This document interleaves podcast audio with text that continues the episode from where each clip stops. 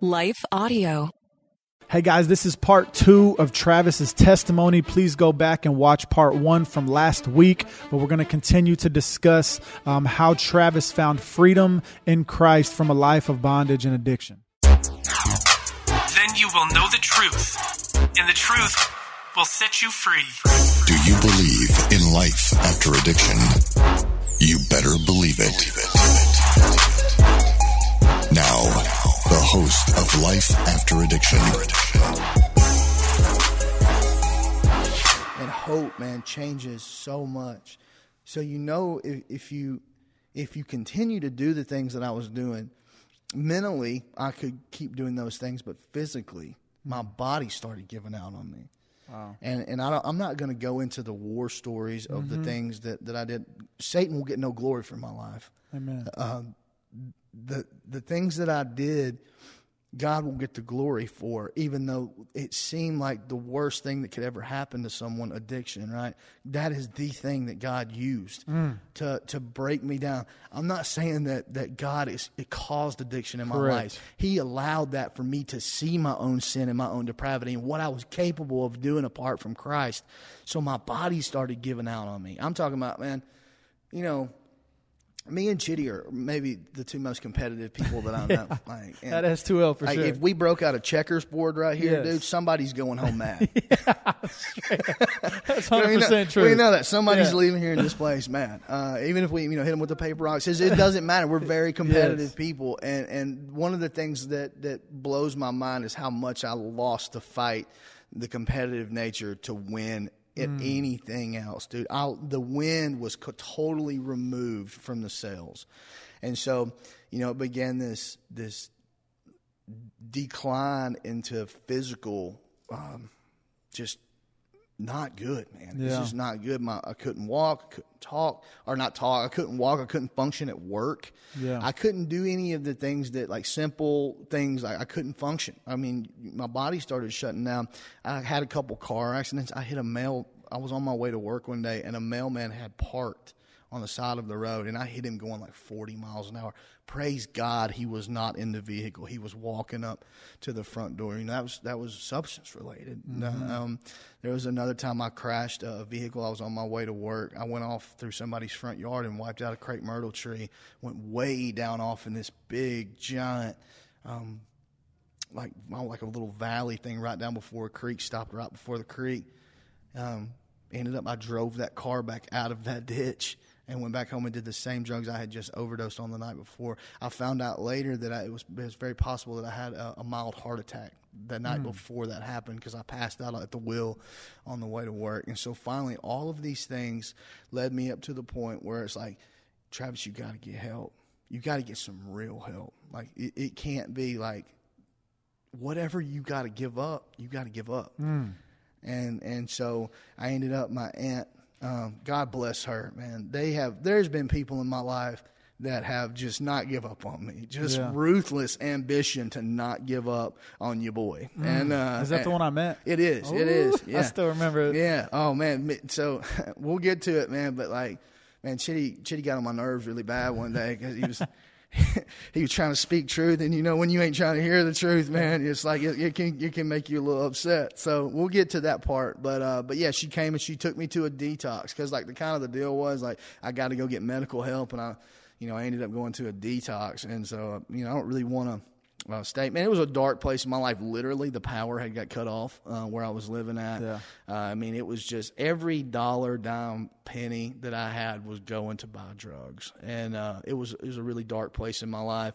So I go to detox, get out of there, uh, go to a, a, a treatment facility, uh, for like a little twenty-eight day program, you know, the, the old box style, you just go get your twenty-eight days and yeah. move along, sir. Uh, you got to go somewhere else now. So, and then I went to a place and it was, it was like a halfway house in Charlotte, North Carolina. And it was a trap house, bro. I mean, it was like Amazon window or boxes covering the windows, no glass. They was just using cardboard as the, you know, to stop the mm. February to wind that was blowing yeah. through that joint. And so, uh, you know, it was, uh, I was there for one day, one day. And then my mom was like, we found this place in Woodbury, Tennessee. It's called S two L. would you be willing to go there? And I was like, oh, man, what is this place, a cult? You know, it's yeah. a Christ-centered facility. And it's like, no, just Travis, just give it a try. Like, you got to give this thing a real try. And so I did, and I come here, and everybody's, like, just so happy. And I'm like, oh, these people are fake, dude, for sure. Whoa, that guy over there, man, this guy, yeah. man, this guy, Carl, man, he gives a lot of hugs, dude. Yeah. He may be hugging you for longer than you want, want him to hug you, you know. Carl might give them ten, fifteen-second long yeah. hugs. They're just like, dude, please get away from yeah. me. I'm not a big touch guy, man. Travis so. is not a big touch guy for our audience who doesn't know. Like, if you hug him for two seconds, he gets super awkward and cringe. You know, me and Chitty have hugged, like, five times. Yeah. Man, me and him are good. We just walk by, bones just, it up, dude, and keep keep her moving, baby. You know, like we just we don't. Yeah. But then I get to this place, and everybody's like, "Dude, I love you, man." I'm like, "You don't know nothing about me," and mm-hmm. and I realized that I was waiting for that that foot to drop, where it's like, "Man, I love you," but, and that never happened. And yeah. I, I kept waiting for it. I'm like, "Man, these dudes." I, I started seeing admirable qualities in men that I desired to have. Ron, who had been preaching the gospel for thirty years, he, he would go into these classes, and he would, it's like the first time he ever did it, and he would have this, like, zeal and this passion to teach these classes. Then I would see, like, man, like Chitty, who is just determined, right? I didn't know Chitty in addiction. And then I see these crazy-looking pictures, man, and I'm like, nah, that ain't the same person, man. It looks like the same guy, but it's not the same guy. Mm. And I started hearing stories of other people, and it's like, man, God radically changed and saved their life. And I'm going to back up just one split second, because when I was in that detox my aunt took me to, it was the first time in my life I ever cried out to God, truly mm-hmm. cried out to God. Hi, everyone. If you've been injured in an accident that was not your fault, listen up. We have legal professionals standing by to answer your questions for free. Call now and find out if you have a case and how much it's potentially worth. Call eight hundred, four nine seven, four four one zero. I'm here with spokesman John Wolf. So, John, tell everyone listening who should call right now. Well, Maria, first off, thank you for having me here. It's always nice to answer the listeners' questions. Now, as far as who should call in, anyone who's been injured in an accident and think you deserve compensation, give us a call right now. eight hundred, four nine seven, four four one zero. You'll find out if you have a case and how much it's potentially worth. Thanks, John. You heard it, folks. Take advantage of this opportunity and call now. eight hundred, four nine seven, four four one zero. Advertisement sponsored by Legal Help Center. May not be available in all states. And when I mean that, I mean, God save me from me. Have mercy on a sinner. Not reciting a prayer after some somebody somewhere. I mean, I desperately desired for God to come into my life and change who I was fundamentally as a human being, to take away my heart of stone and to give me feeling and mm. to have mercy upon me, because that is the thing, addiction that was meant to destroy me. That is the thing God used to bring me to my knees, to humble me, to to give me the recognition of I do, I desperately need a Savior. Amen. And I believe that Christ is who He says He is. And that was the moment, man, where where things began to change. It didn't all get fixed overnight. And and it led me up to that place where I was in this faith-based recovery program.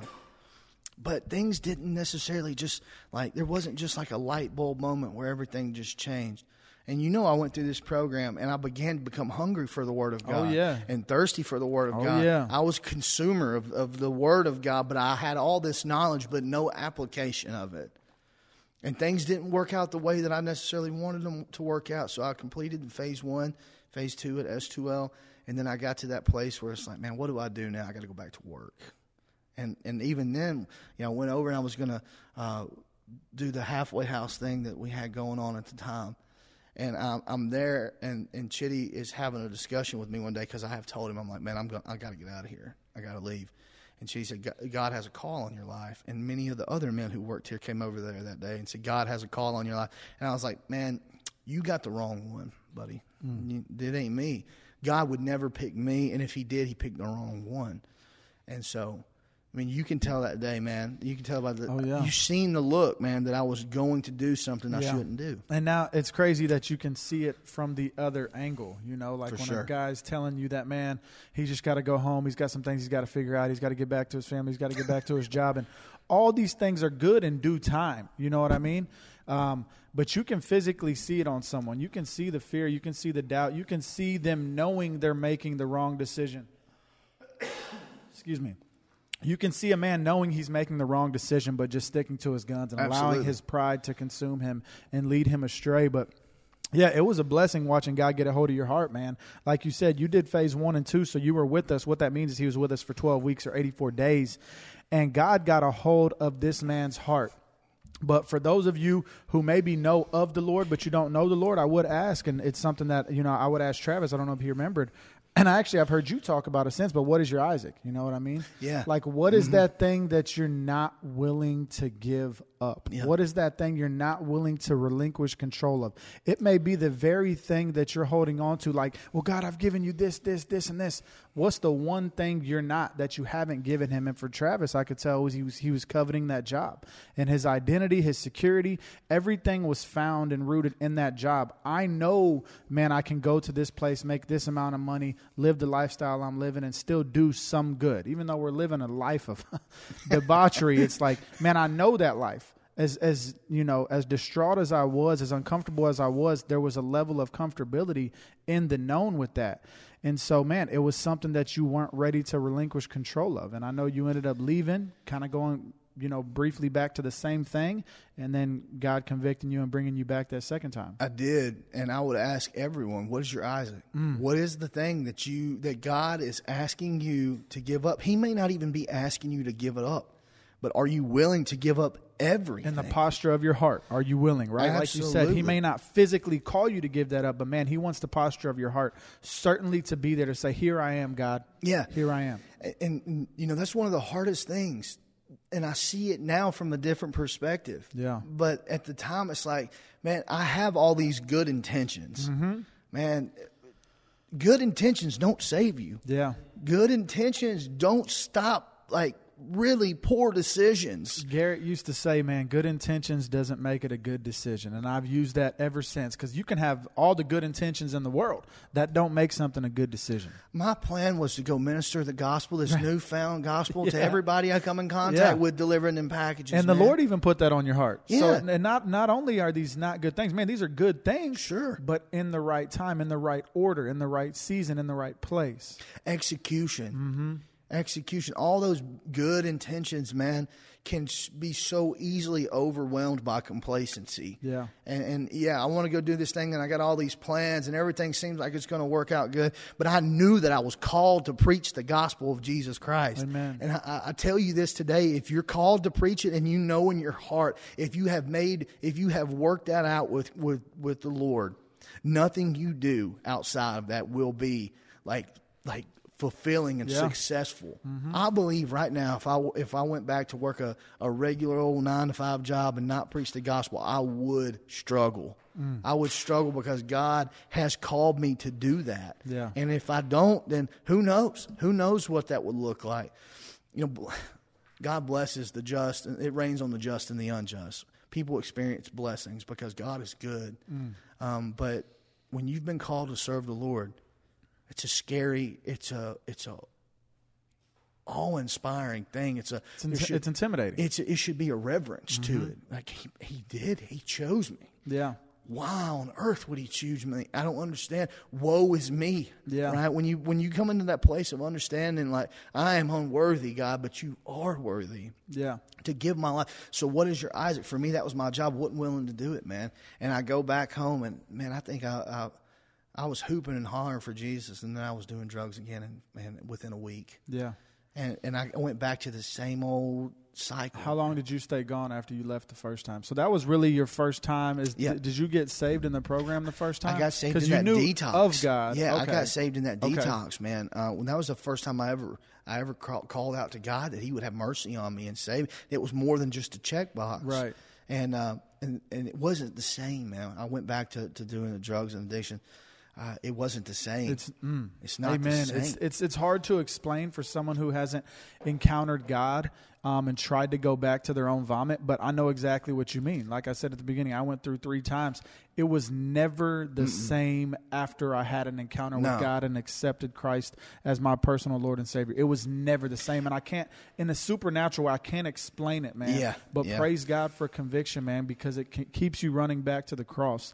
So you left here, you stayed gone how long? I think it was four or five months. Four or five months. Mm-hmm. And then what was it that caused you to call back, or the straw that broke the camel's back, so to speak? Was it your mom? Was it your dad? Was it conviction? Was it a little bit of both? Was it losing a yeah. job? So I was I was homeless. Yeah. I was homeless because my mom and dad said, man, we don't know where you're going to go, but you can't be here. We won't watch you kill yourself yeah. in front of us. So this is what was happening. It was yeah. slow suicide oh, yeah. and about to be fast suicide, right? Yeah. And so I was homeless, and I got into this really um, – I was sleeping uh, in a Kroger parking lot or my drug dealer's driveway. Mm. And I, I mean, it was – I was going to work every day as a homeless person. Uh, which is bizarre. Yeah. If you kind of think about it, I was making good money, mm-hmm. um, and I was choosing to give every bit of that money uh, to, to a drug dealer um, at the end of the week when I would get paid. And I started having some overdoses, man, and it started coming in quick su- succession, which yeah. to where it's like the ambulance is getting called on me. Um, and I probably never shared this with my mom, and she's probably going to watch this and be like, oh, my goodness, right? Uh, there's not – I don't know how God saved me out of that. I don't know. I do know He is sovereign, and, and but I, it's just, man, there was so many times where I just shouldn't be here anymore, man. I started having, like I said, overdoses where um, people would call the ambulance on me. I, I was um, falling out, just unconscious. People would see me, call the cops, and I didn't go to jail. I never went to the hospital. I would always wake up right before the um, you know, emergency people would get there, and I would leave wherever I was at. And a couple of times I passed the ambulance, but there was there was a day, and it was at um, it was the afternoon in a dollar store parking lot in Huntsville, Alabama, is where where I was living at. And I overdosed, and I woke up, and I was blue. I mean, I was blue as you can get. Lips were purple. My hands were blue. My face was blue. I thought I was a dead man. I mean, I thought I was dead, and then my chest started hurting really bad, and I realized that I was alive, and I lost it emotionally. I mean, I really lost it.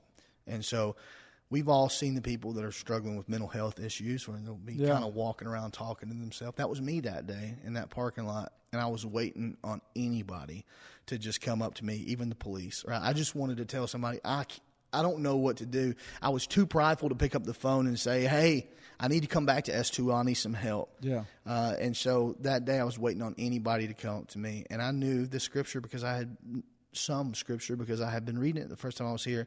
And nobody come up to me that day, not a single person. And God, I've never heard God audibly, not once in my life.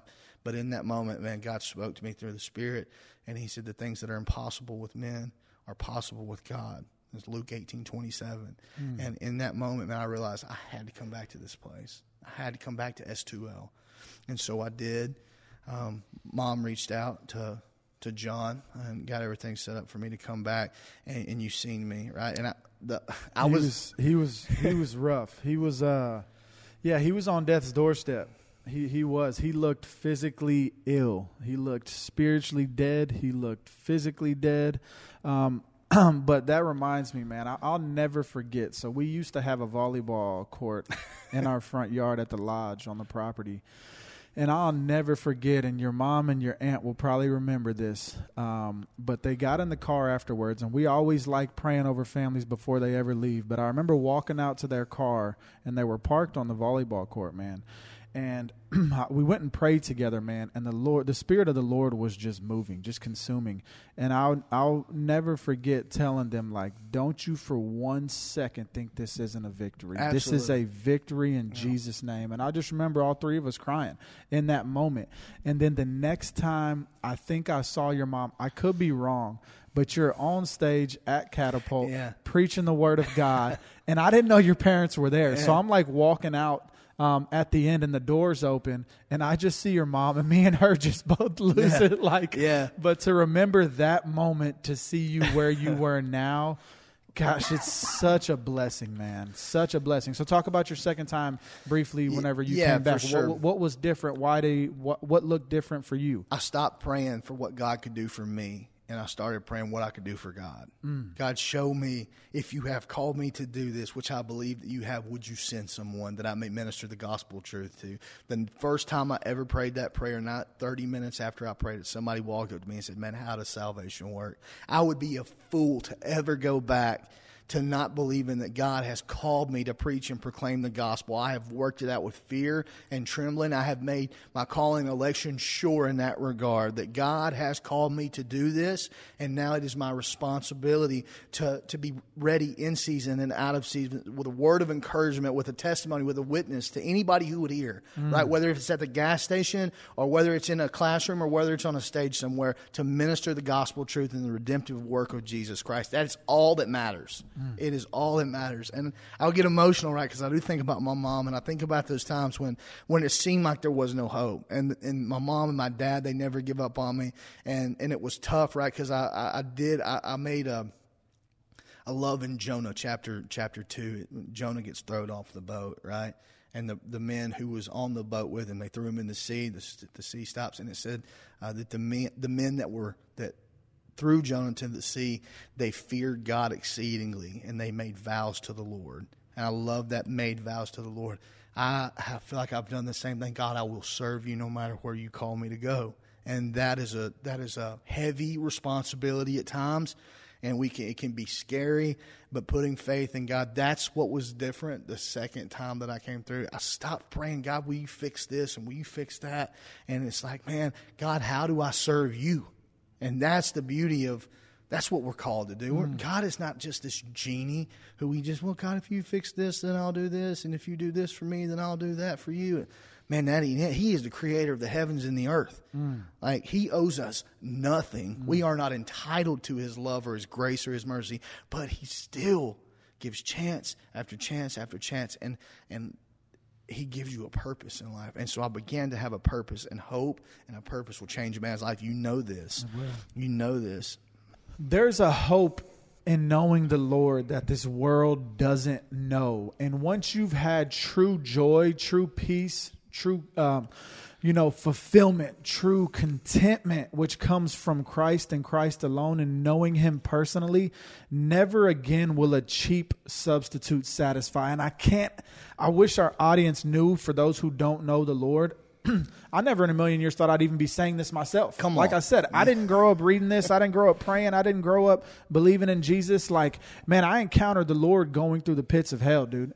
In my weakness, man, in my darkest days, when I had nothing to look to, but like you said, man, cry out to the Lord, get on my knees and look up.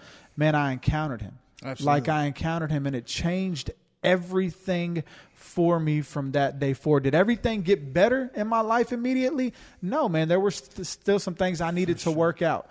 Um, but man, from that day forward, I knew that true fulfillment, true contentment, purpose is only found through a personal relationship Amen. With Christ, man. And like I said, I tried going back to those cheap substitutes afterwards, man. Once I had the real deal from the source, man, it was never the same going for those cheap substitutes. Amen. I want to ask you, when you, when you came here and you experienced Christ, did you see the qualities in other men? I that did. Ex- exemplified that's, that's, Christ? That's what, that's what drew me in. 'Cause to be honest with you, man, I still wasn't even sure about the whole God of the Bible thing. Sure. I got to a point where, like, I could believe in a God just because of creation, and I don't know, I think it'd be foolish of me not to believe in a God, that yeah. all this just happened, everything came from nothing. I don't I don't agree with that. But it was the men who served here. Like, I saw, and like I said, I'm like you, I, I went to other rehabs as well. I uh, I saw a joy in this man that that is not of this world, that I couldn't Absolutely. explain. I had a, I saw a peace in this man.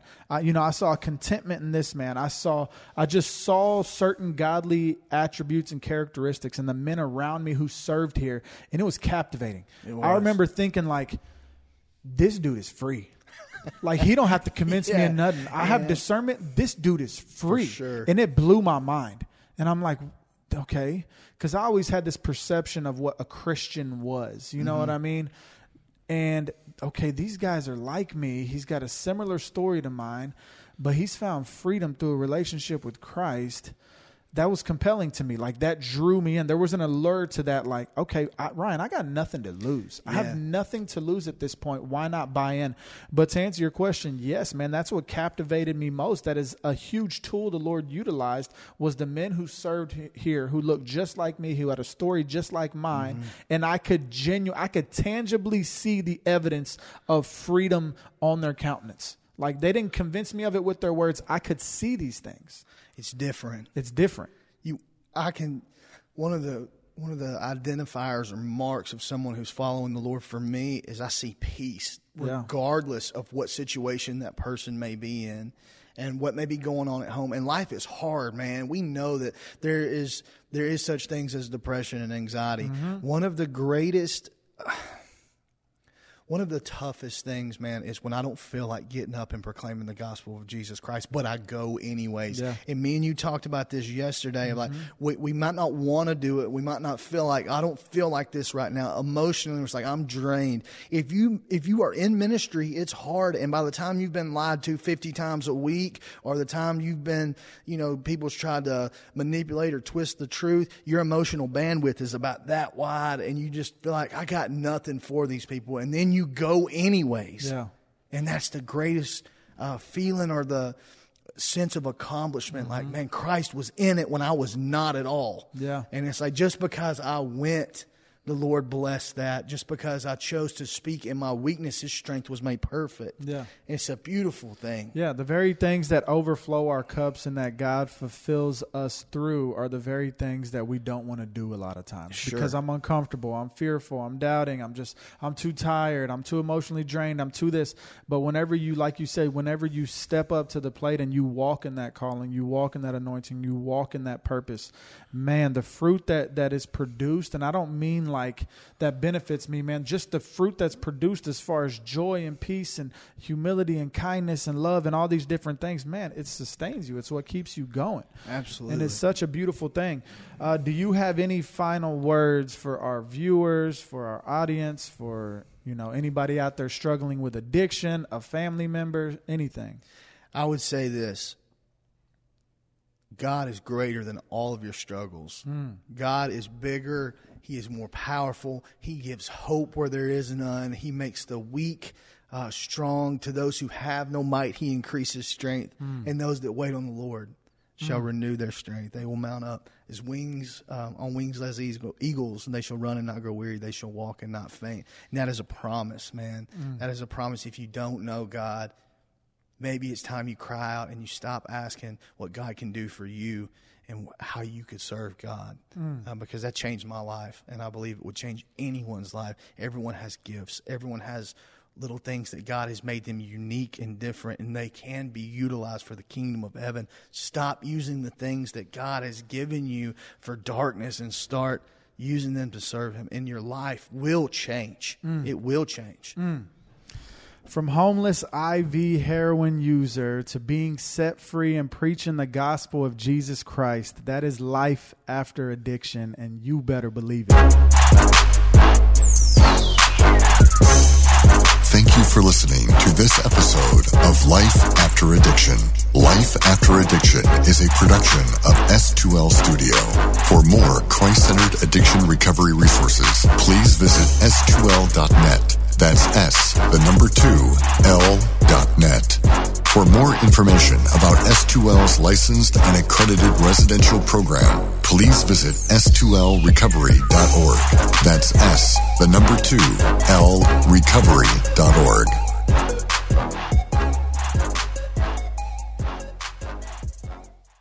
We want to take just a second to thank the team at Life Audio for their partnership with us on the Life After Addiction podcast. If you go to life audio dot com, you'll find dozens of their faith-centered podcasts and their network. They've got shows about prayer, Bible study, parenting, and much more. Thank you so much for listening today, and God bless. There's nothing in this world that He cannot do if we truly allow His love. We can do nothing without Him. Anything that we do apart from Him is not something that's permanent. All we need is grace. That's everybody. We are all broken people, yes, on our way to a place that we believe is, is waiting on us in heaven. You can find more of Bridges with Monica Schmelter at life audio dot com. In Christ, we are all one family. Amen.